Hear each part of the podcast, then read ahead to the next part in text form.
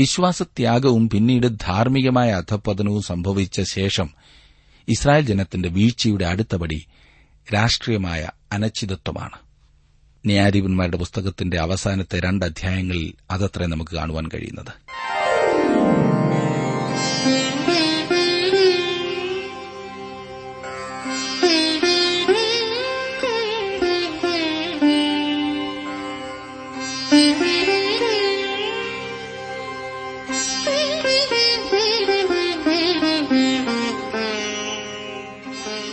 T W ആറിന്റെ വേദപഠന class ആരംഭിക്കുകയാണ്.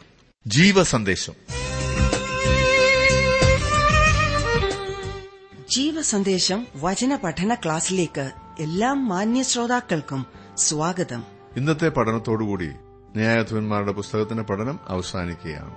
ഇന്നത്തെ പാഠഭാഗം ന്യായാധിപന്മാരുടെ പുസ്തകം പത്തൊൻപത്, ഇരുപത്, ഇരുപത്തിയൊന്ന് അധ്യായങ്ങൾ. ഇനി നമുക്ക് ഈ ആരാധനാ ഗാനം ശ്രദ്ധിച്ചാലും.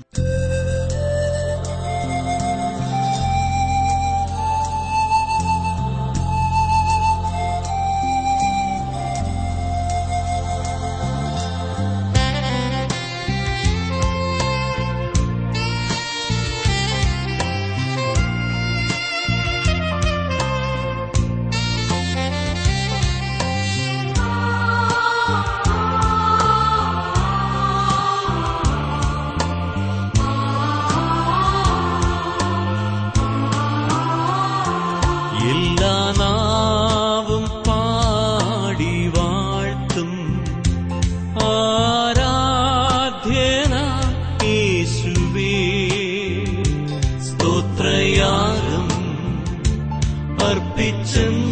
സ്തുതികൾ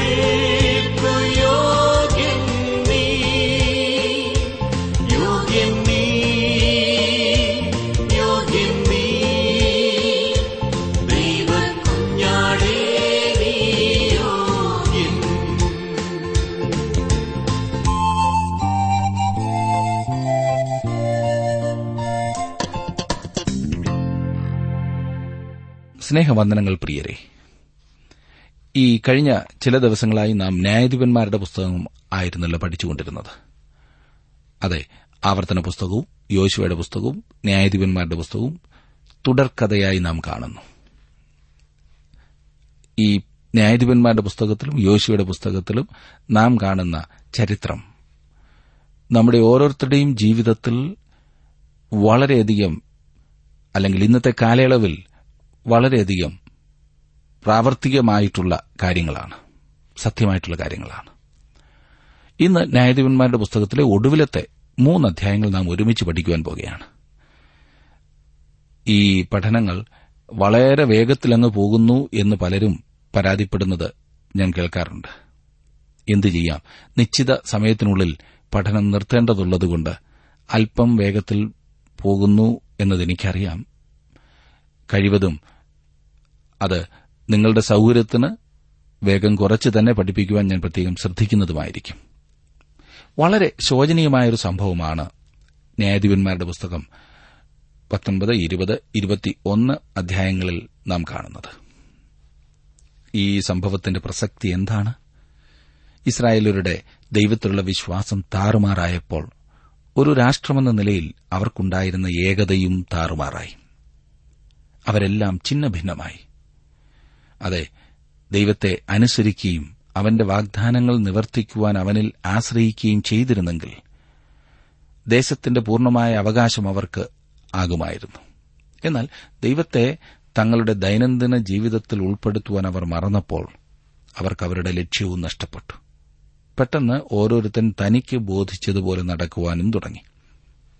ദൈവം അവരെ നയിക്കുന്നത് അവർ തടഞ്ഞപ്പോൾ, അല്ലെങ്കിൽ നിർത്തിയപ്പോൾ, അതിന് വിസമ്മതിച്ചപ്പോൾ അന്നേരം മുതൽ തങ്ങൾക്ക് ചുറ്റുമുണ്ടായിരുന്ന ദുഷ്ടമനുഷ്യരെക്കാൾ ഒട്ടും നല്ലവരല്ലാത്ത സ്ഥിതിയിലായി അവർ. തങ്ങളുടെ തന്നെ പ്രയോജനത്തിനായി അവർ നിയമങ്ങൾ ഉണ്ടാക്കിയപ്പോൾ ദൈവിക നിലവാരത്തിൽ നിന്നും അവർ വളരെ വളരെ താണുപോയി. നോക്കണേ, ദൈവത്തെ താങ്കളുടെ ജീവിതത്തിൽ നിന്നും പുറന്തള്ളിക്കഴിഞ്ഞാൽ താങ്കൾ ആയിത്തീരുന്ന അവസ്ഥയെക്കുറിച്ച് ഓർത്ത് ഞെട്ടിപ്പോകും. പത്തൊൻപതാം അധ്യായത്തിലേക്ക് വരുമ്പോൾ വിശ്വാസത്യാഗത്തോടെയാണ് ഏതൊരു ജനത്തിന്റെയും വീഴ്ച ആരംഭിക്കുന്നതെന്ന് കഴിഞ്ഞ അധ്യായത്തിൽ ഞാൻ പറഞ്ഞത് നിങ്ങൾ ഓർത്തിരിക്കണം. അവിടെ നിന്ന് രണ്ടാമത്തെ പടിയായ ധാർമ്മിക അധപതനത്തിലേക്ക് മനുഷ്യൻ നയിക്കപ്പെടുന്നു. ന്യായാധിപന്മാരുടെ പുസ്തകത്തിൽ അത് വ്യക്തമായി കാണിച്ചിരിക്കുന്നു. ഈ പുസ്തകത്തിൽ അവസാനത്തിൽ രേഖപ്പെടുത്തിയിരിക്കുന്ന ഭയാനകമായ സംഭവത്തിന്റെ തെളിവാണ് ഇവിടെ നാം കാണുന്നത്. ബെന്യാമിൻ ഗോത്രത്തെ കേന്ദ്രീകരിച്ചാണ് ധാർമ്മികമായ അധപതനം നാം കാണുന്നത്. ഈ ഗോത്രം മുഴുവൻ അധാർമികമായി പ്രവർത്തിച്ചതിനാൽ ആഭ്യന്തര കലഹമുണ്ടാകുവാനിടയായി. ഒരു ലേവ്യന്റെ വെപ്പാട്ടിയെ ബെന്യാമീന്യർ ബലാത്കാരം ചെയ്യുകയും അവസാനം കൊല്ലുകയും ചെയ്തതോടെയാണ് അതാരംഭിച്ചത്. ബെന്യാമിൻ ഗോത്രത്തെ നിർമൂലമാക്കുവാനാണ് മറ്റു ഗോത്രങ്ങൾ ശ്രമിച്ചത്. ദേശീയമായ അഴിമതിയും കുഴപ്പവും പിടിച്ച സാഹചര്യത്തിലാണ് ഈ കാലം അവസാനിക്കുന്നത്. ന്യായാധിപന്മാരുടെ പുസ്തകം ഇപ്രകാരമാണ് അവസാനിക്കുന്നത്. ആ കാലത്ത് ഇസ്രായേലിൽ രാജാവില്ലായിരുന്നു. ഓരോരുത്തൻ തനിക്ക് ബോധിച്ചതുപോലെ നടന്നു. പത്തൊൻപതാം അധ്യായത്തിന്റെ ഒന്നും രണ്ടും വാക്യങ്ങളിൽ നാം കാണുന്നത്, ഇസ്രായേലിൽ രാജാവില്ലാത്ത ആ കാലത്ത് എഫ്രയീം മലനാട്ടിൽ ഉൾപ്രദേശത്ത് വന്നു പാർത്തിരുന്ന ഒരു ലേവ്യനുണ്ടായിരുന്നു.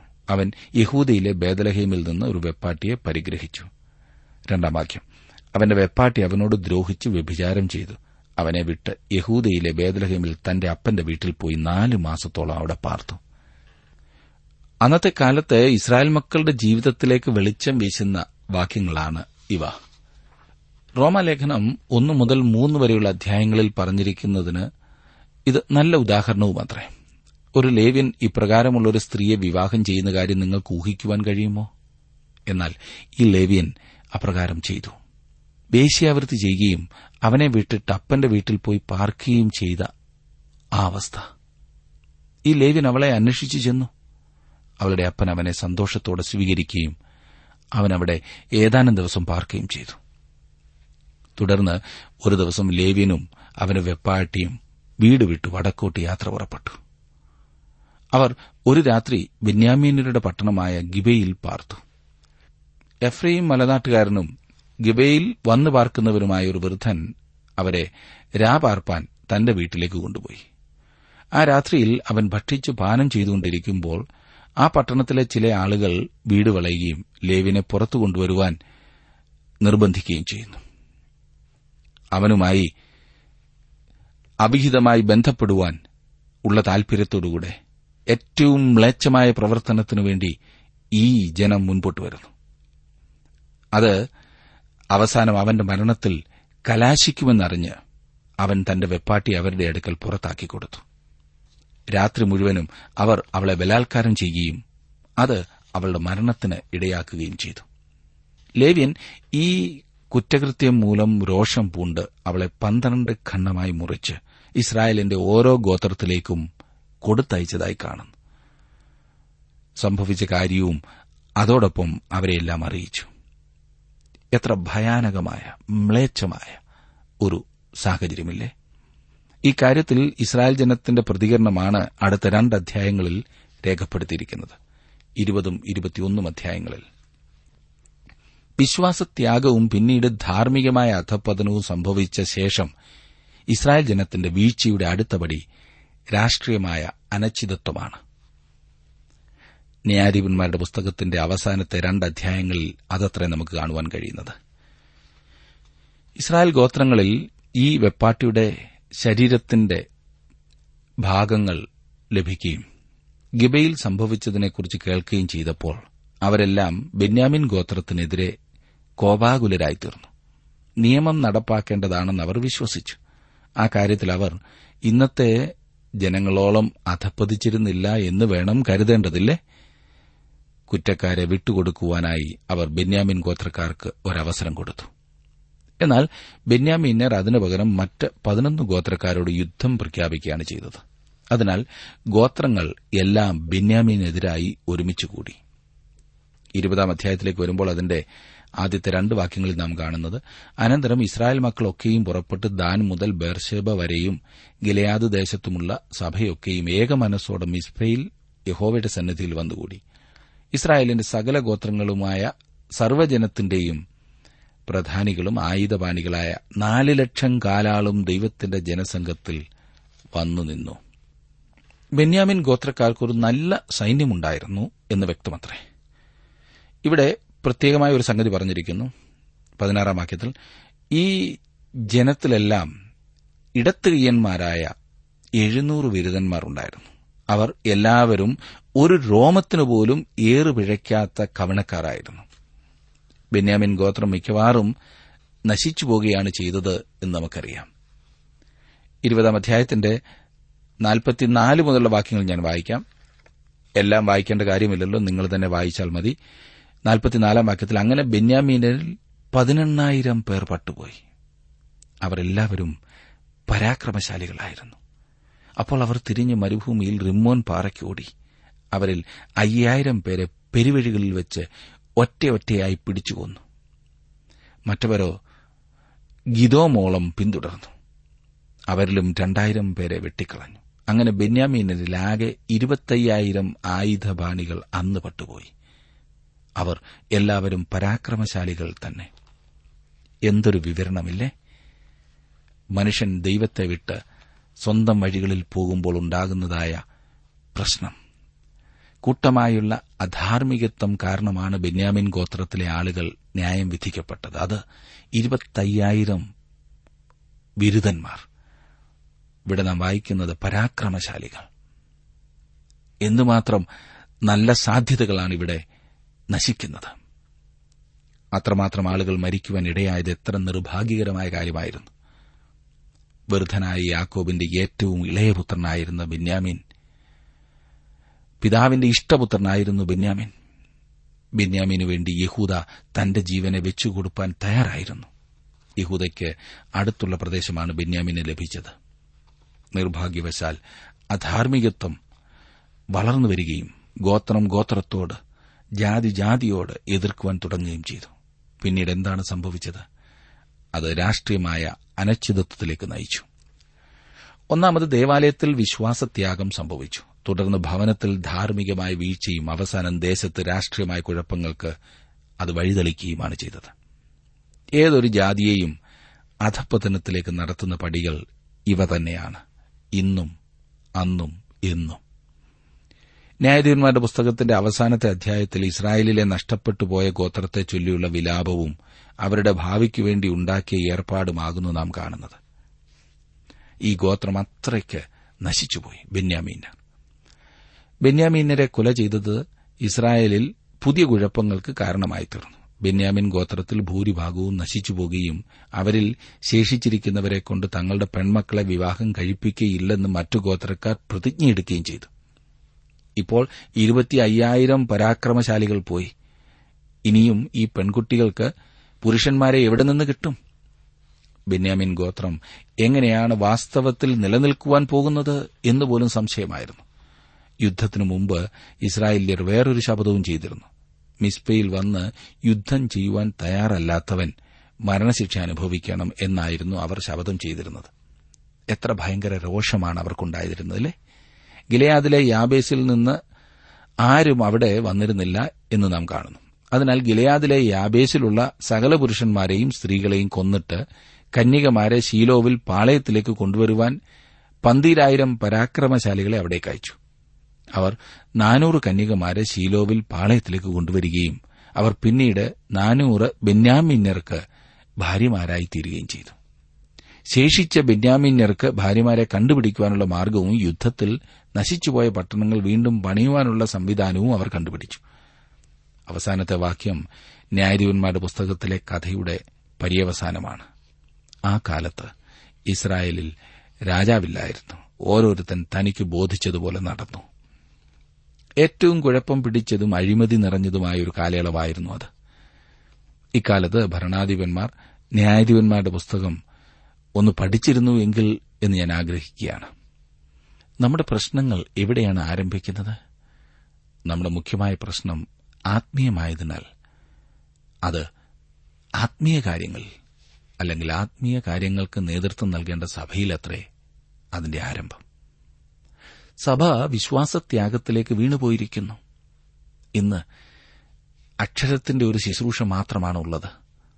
ആത്മാവിന്റെ ശുശ്രൂഷയില്ല. യാന്ത്രികമായ ആരാധനകളാണ്. ജീവിതത്തിൽ യാതൊരു അർത്ഥവുമില്ലാത്ത വിധത്തിൽ ചിലതൊക്കെ പുലമ്പി എല്ലാമായി എന്ന് ചിന്തിക്കുന്നതായ സഭകൾ. നമ്മുടെ പ്രശ്നങ്ങൾ തുടർന്ന് കടന്നുവരുന്നത് ഭവനത്തിലേക്കാണ്. ഇന്ന് ഭവനങ്ങളിൽ ആത്മീയ അന്തരീക്ഷമില്ല. ഭാര്യയും ഭർത്താവും തമ്മിലുള്ള ബന്ധം അത് പ്രഥമമായും ആത്മീയമായിരിക്കേണ്ടതാണ്. എന്നാൽ ഇന്നെല്ലാവർക്കും ധൃതിയാണല്ലോ. കുടുംബ പ്രാർത്ഥനയില്ല. അതിന്റെ സ്ഥാനത്ത് ഇന്ന് മറ്റു പലതും കടന്നുകൂടിയിരിക്കുകയാണ്. ദൈവവചനം വായിക്കുവാനോ പഠിക്കുവാനോ സമയമില്ല. അതിനേക്കാൾ ധൃതിയായ പലതും ചെയ്യുവാനായിട്ടുണ്ടല്ലോ. തലമുറകൾ തമ്മിലുള്ള വിടവ് മയക്കുമരുന്നുകൾ മുതലായവയിൽ കൂടി അത് വ്യക്തമാക്കുന്നു. ഇന്ന് മ്ലേച്ഛതയുടെ ഒരു കാലമായി നാം കാണുന്നു. എന്തെല്ലാം മ്ലേച്ഛതകളാണ്! എല്ലാ രംഗത്തും അതിനുള്ള സ്വാതന്ത്ര്യം കൊടുത്തതുപോലെയാണ് മുൻപോട്ടു പോകുന്നത്. അതിന് ഇന്റർനെറ്റായാലും അതുപോലെ ടി വി ആയാലും അതുപോലെയുള്ള എന്തെല്ലാം എന്തെല്ലാം കാര്യങ്ങൾ നമുക്ക് കാണുവാൻ സാധിക്കും. ഒടുവിലായി ഇത് ചെന്ന് നിൽക്കുവാൻ പോകുന്നത് നാശത്തിലാണ്. എല്ലായിടത്തും കുഴപ്പങ്ങൾ തന്നെയാണ് ഇന്ന് ദൃശ്യമാകുന്നത്. ഇല്ല, എല്ലാം നല്ല നിലയിൽ തന്നെ മുൻപോട്ടു പോകുന്നു എന്ന് നിങ്ങൾ ചിന്തിച്ചാൽ വാദിക്കാൻ ഞാൻ തയ്യാറല്ല. കാര്യം വാസ്തവത്തിൽ കാണുവാൻ നിങ്ങൾക്ക് സാധിക്കുന്നില്ല എന്നതോർത്ത് സഹതാപം മാത്രമേ തോന്നുന്നുള്ളൂ. ആത്മീയമായ അടിസ്ഥാനത്തിലേക്ക് നാം മടങ്ങിവരേണ്ടതാണ് ഇന്നത്തെ ആവശ്യം. അവിടെയാണ് നാം വ്യതിചലിച്ചിരിക്കുന്നത്.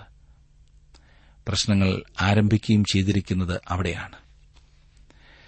ന്യായാധിപന്മാരുടെ കാലത്ത് ഇസ്രായേലിൽ ഓരോരുത്തൻ അവനവന്റെ അധികാരത്തിലും തന്റെ തന്നെ അഭിപ്രായത്തിലും ഉള്ള ശരിയും തെറ്റിന്റെയും വെളിച്ചത്തിൽ പ്രവർത്തിക്കുകയും ചെയ്തിരുന്നതിനാലാണ് അവർ പ്രതിസന്ധിയിലായത്.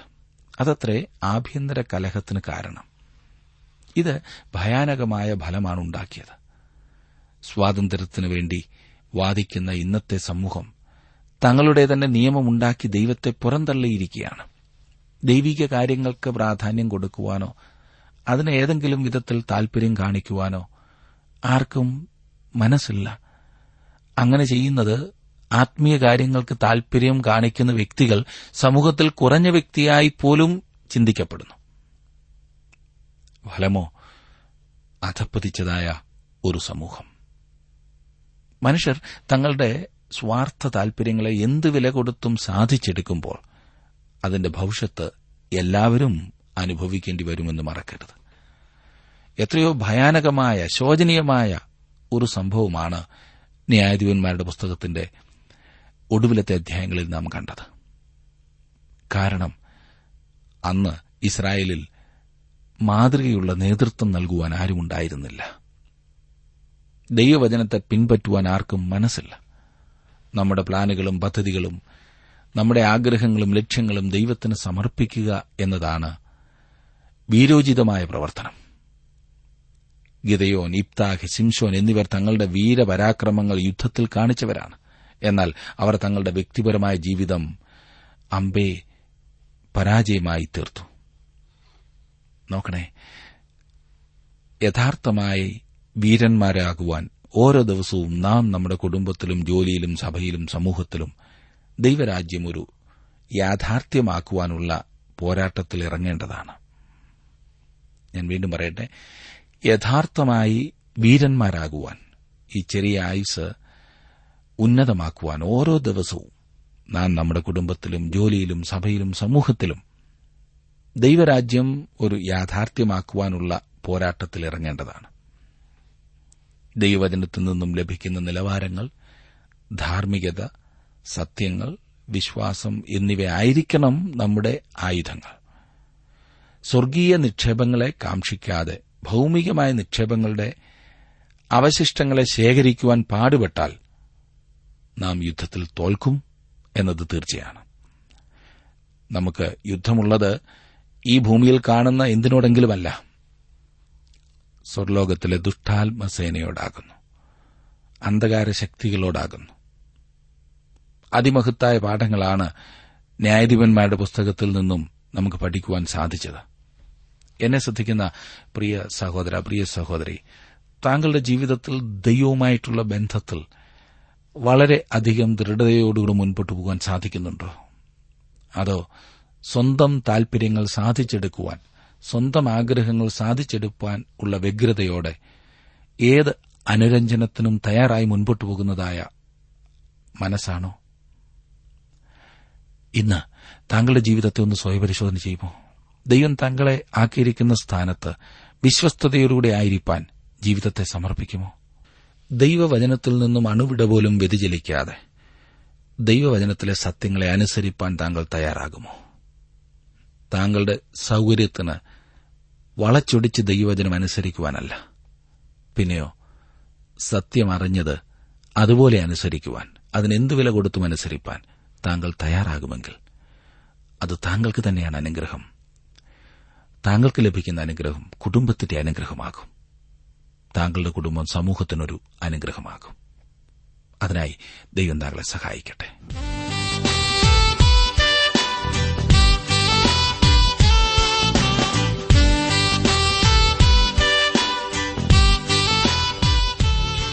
ഇന്നത്തെ ജീവസന്ദേശ പഠന ക്ലാസ്സിലൂടെ ഞങ്ങളെ ശ്രദ്ധിച്ച എല്ലാ പ്രിയ ശ്രോതാക്കളോടുമുള്ള നന്ദിയെ അറിയിക്കട്ടെ.